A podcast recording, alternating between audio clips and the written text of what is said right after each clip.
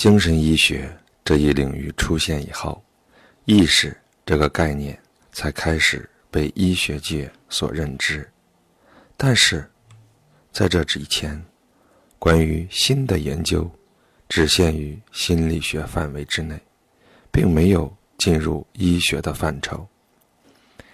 比如，现在大家都认为精神压力是导致胃溃疡发生的重要原因之一。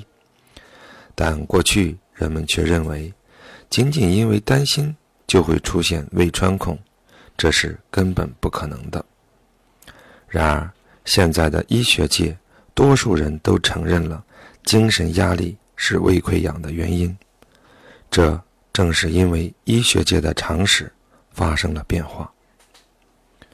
实际上，即使没有达到胃溃疡的程度，但因担心、焦虑。致使胃部隐隐作痛，这是许多人都有的体验吧。甚至有人说，因为压力过大，仅仅一周，胃上就开了个孔洞。胃壁是人的内脏器官中最强韧的部分，它能承受强烈的胃酸侵蚀。如此坚韧的胃部，却仅仅因为担心。而遭到破坏，这是为什么呢？因为担心这一意识，使得形成胃壁的细胞对胃酸的抵抗力变弱，在强烈的胃酸，也就是盐酸的作用下，细胞遭到破坏。就是说，意识可以破坏细胞本身，这个说法一点也不错。据说。被称为“经营之神”的松下幸之助先生，曾经因为担心经营上的问题而导致血尿。因此，不限于胃部，我们人身上多达几十亿个的细胞，都会在我们意识的作用之下，或者活跃起来，或者衰退下去。虽然肉眼看不见，但是意识对于人的健康影响极大。所以，听说有一种医疗方法，就是通过改变意识，使病弱者能够提高自己身体内部的免疫力，从而促进健康。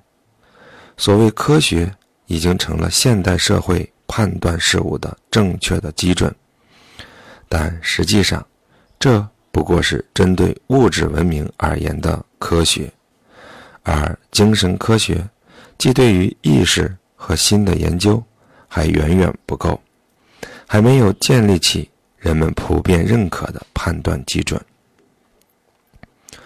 经常有人对我说：“道圣先生，你老讲意识，那不是科学的，不符合常识的。”那么，科学和意识真的毫不相关吗？不对，现在的科学全都是意识的产物。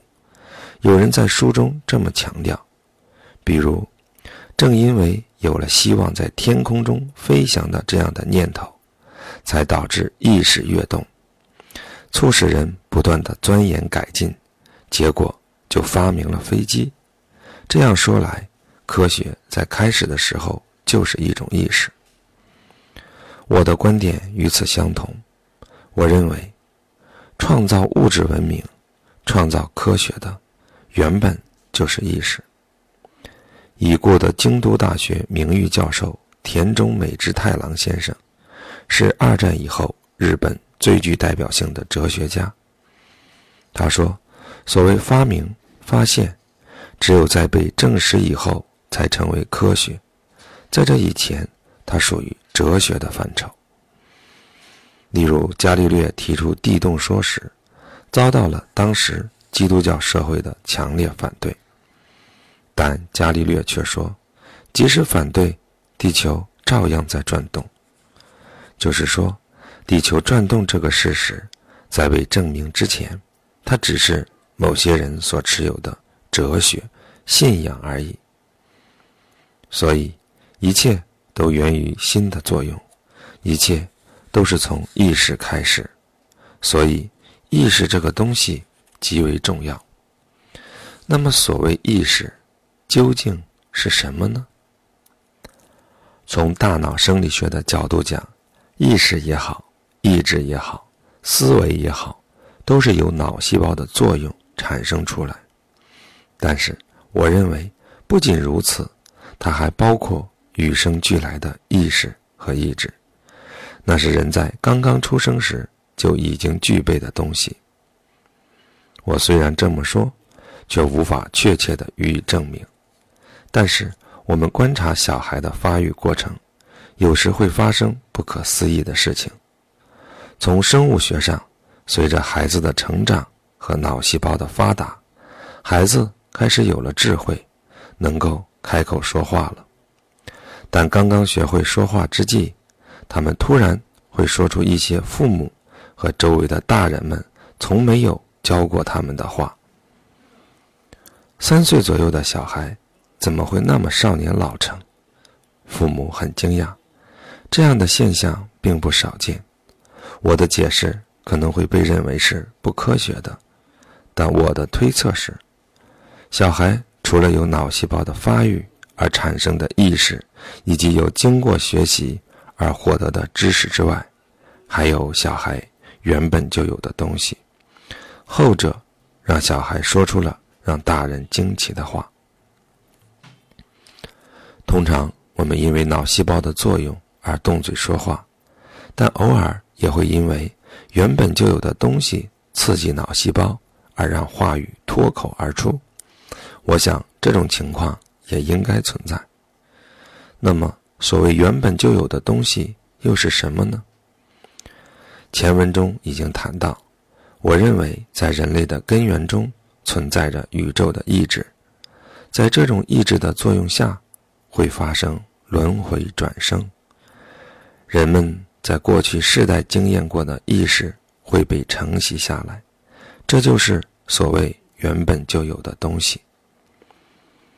现实积累的经验、知识，作为意识被继承，寄宿于 A 和 B 这一对父母的精子和卵子结合而成的生命之中。这种意识深藏不露。不会轻易的表现出来，但是由于某种契机，它又会像间歇泉一样时而喷涌而出。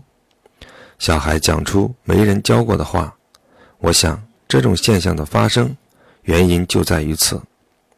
如果是这样，那么良心谴责、良心发现这种说法也能得到解释。人在现世。从生到死，积累了经验，而脑细胞对这些经验做出反应，人才有了喜怒哀乐的行为。与此相对应，从过去世代积累的原本就有的东西，在这里也可以认为是从过去世代继承来的人格，会发出异议：“喂，你这么做不对呀！”于是脑细胞中的意识就会做出反省。啊是错了，这就是我们平时所说的良心谴责、良心发现。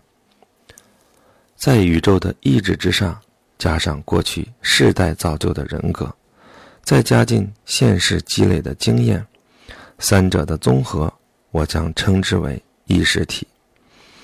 意识体在肉体灭亡，一般称之为死的时候，从肉体中脱离出来。在迎来死亡的时候，有人问我：“你在现世干了什么？”我该怎么回答呢？我创办了京瓷，把它做成了一个大企业。这样的答案对于意识体而言没有任何价值，因为肉体已不复存在。哪怕拥有几千亿的财产，又有什么意义呢？那么，有价值的东西。是什么呢？就是人生在世时所塑造的人格、人性、灵魂、意识体，它不会随着肉体的消亡而消失。你一生努力不懈，不断提升自己，以致拥有了如此高尚的人格。我认为，这样的评价才是人生的价值所在。就是说，我们活在现实的目的就是提升自己的人格。提升人格这句话，用别的词汇表达的话，可以是纯化心灵、美化心灵、塑造丰裕的同情体谅之心等等。但我认为最贴切的表达就是提高心性。这样，人生就可以用一句话表达：人生。就是提高心性的过程。因此，不管事业成功还是失败，不管人患病还是健康，所有的一一切，后面还会详细的阐述，都是创造宇宙的造物主为了提高我们的心性而赐予我们的修炼的场所。佛教称为修行的道场，如此而已。我们在现世的一切体验。都是宇宙造物主为了塑造我们的人格，变着手法给予我们的考验和锻炼而已。比如，对于开始创业的人来说，最大的期待莫过于事业走上轨道，公司不断壮大。那么，如果事业失败，公司倒闭，他就是人生的失败者吗？我认为不是，失败。乃是造物主为了提升他的心性而给予他的严酷考验，看他能不能在痛苦的深渊中再度崛起。有的人经受不住这种考验，被失败和痛苦所压倒，精神崩溃，或者自暴自弃，甚至偷盗他人的财物，借以苟延残喘。有的人甚至走向极端，以自杀告终。但也有人从正面接受失败的悲剧，更加努力，不懈奋斗，由此提升了自己的人格。不仅失败是考验，其实成功也是一种考验。造物主故意让你成功，借以测试你的人格。成功了就得意忘形、傲慢不逊，这种因因成功而堕落，俗不可耐。另一种人却领悟到，成功并不是靠自己个人的力量，因而更加努力，在这过程中提升自己的人格。成功也好，失败也好，都是宇宙的造物主给予的考验。造物主正在注视着你，看你如何应对这些考验，不管成败。都能凭借造物主提供的考验机会，塑造自己美好心灵的人，这才是真正的胜者。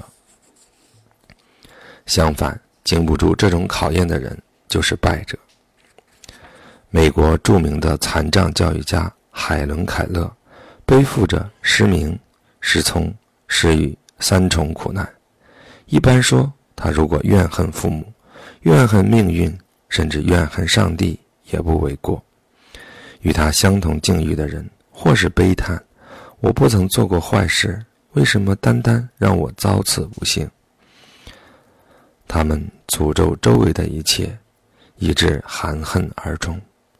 但是海伦·凯勒却毫无怨恨。不仅如此，他还以无比顽强的毅力，克服了难以想象的困难。他怀着大爱。去帮助比自己更为不幸的人们，他塑造了自己伟大的人格。如果你读了残障作家乙武阳匡先生写的《五体不满足》的书，你会发现乙武先生的个性充满阳光，他的父母很了不起，而他本人的灵魂更是光芒四射，一切都向善的方向思考。顽强奋斗，绝不服输。宇宙的造物主给人各种各样的考验，看他怎样接受考验，怎样提升心性，怎样纯化心灵。这样看来，人生确实就是为了修炼心灵而建立的道场。释迦牟尼用“诸行无常”这句话来描述人生。一切事物都是无常的，千变万化的。新的考验会不断的降临。因此，释迦牟尼说：“人生即苦。”释迦牟尼所说的苦，正如前面提到的，它不仅指失败和苦难，也包括了成功。所以，从某种意义上讲，成功也是一种苦难。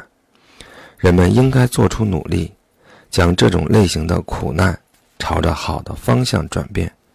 不理解这个道理，成功而不知足，依然在欲望的泥潭中沉迷挣扎，那才是真正的不幸呢。